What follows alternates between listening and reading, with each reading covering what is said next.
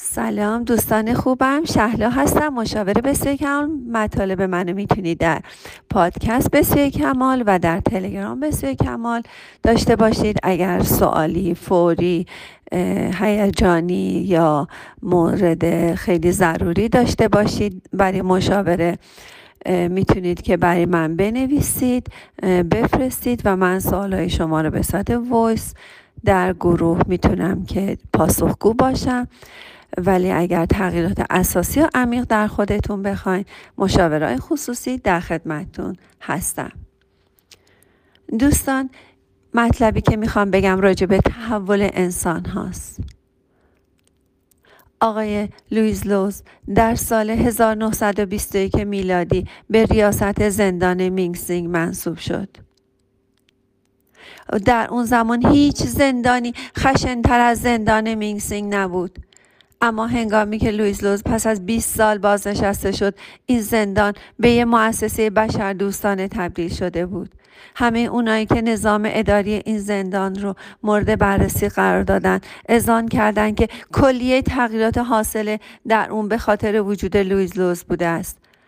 اما وقتی که از خود لویز لوز در مورد این تغییرات اومدیم سوال کردیم یه همچین پاسخی شنیدیم که من همه این تغییرات رو مدیون همسرم کاترین هستم که در بیرون از دیوارهای زندان به خاک سپرده شده هست.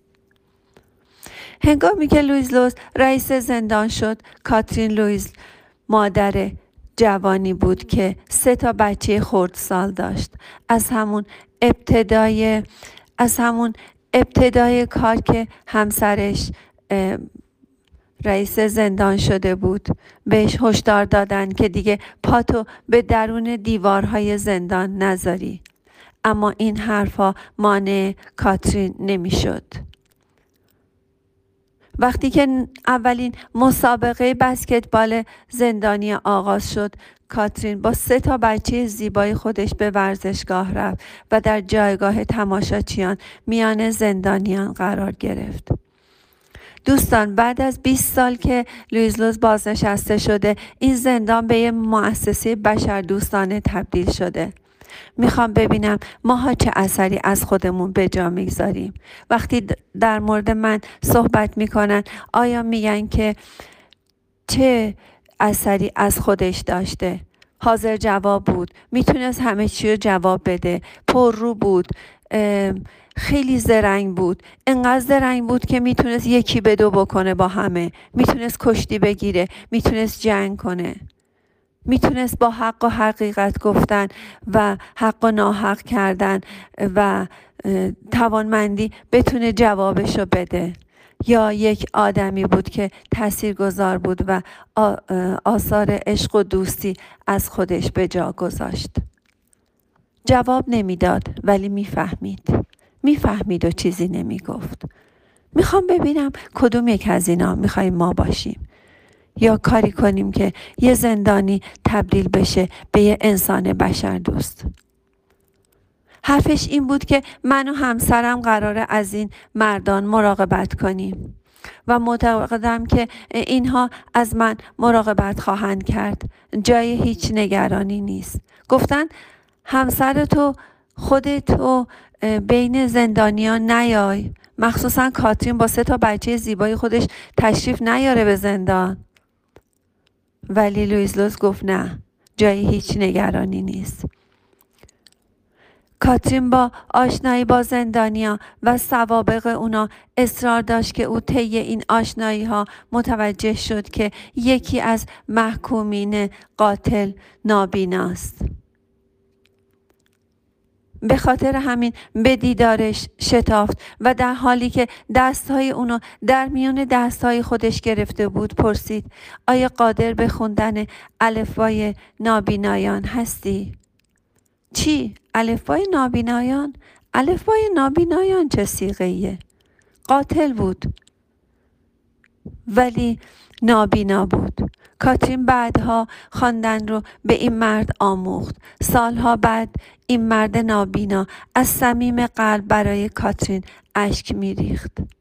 در بین زندانیان یک کرولال هم وجود داشت. در یکی از کلاس های آموزش اشارهی ثبت نامش کرد و مشغول یادگیری شد. خیلی هم معتقد بودند که از سال 1921 تا 1937 در زندان مینگسینگ عیسی مسیح دوباره در کالبد کاترین حلول کرده است.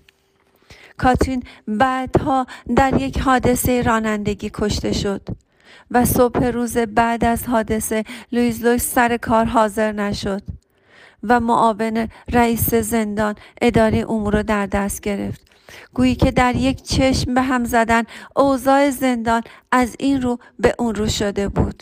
روز بعد جسد کاترین داخل تابوتی در منزلش در حدود دو کیلومتری زندان واقع بود آرمیده بود. دوستان من خودمم احساساتی میشم. واقعا از صمیم قلب فکر کنم بیش از صد بار توی صد جلسه از کلاس هام اینو خوندم. ولی هر بار الان هم که برای ضبط می‌خونم باز هم همون احساسات بهم دست میده. هر بار راجع به این صحبتی میشه همین احساس. به من دست میده. مطمئنم که همه شما احساساتی میشید. هرچند که اینو من حفظ حفظم و انقدر گفتم و گفتم باز هم هر بار اون احساس اثرگذاری آدم ها که واقعا چه تأثیری در جامعه داریم. برای من هر لحظه شکوفاتر میشه.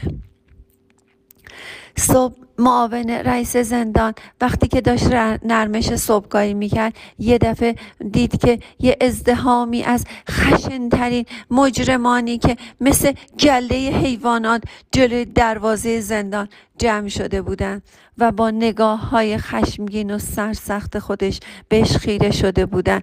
در یه جا یه دفعه خشکش زد.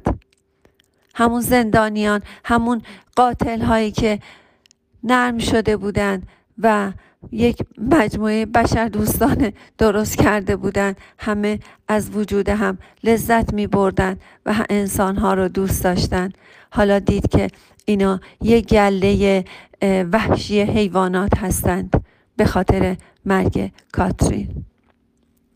اون به دروازه معاونه میاد به دروازه نزدیک میشه و با چشمای اشکالود اونا متوجه میشه که عمق غم و اندوه اونا تا چه اندازه است. اون از علاقه وافری که اونا به کاترین داشتن خبر داشت. معاونه می‌دونست که اینا چقدر کاترین رو دوست دارن. به همین خاطر به زندانیا گفتش که اشکالی نداره آقایون. می‌تونید برید.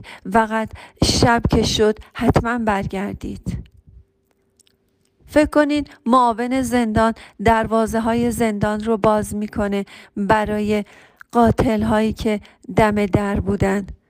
با خشم می‌خواستن که تو تشییع جنازه کاترین شرکت کنند.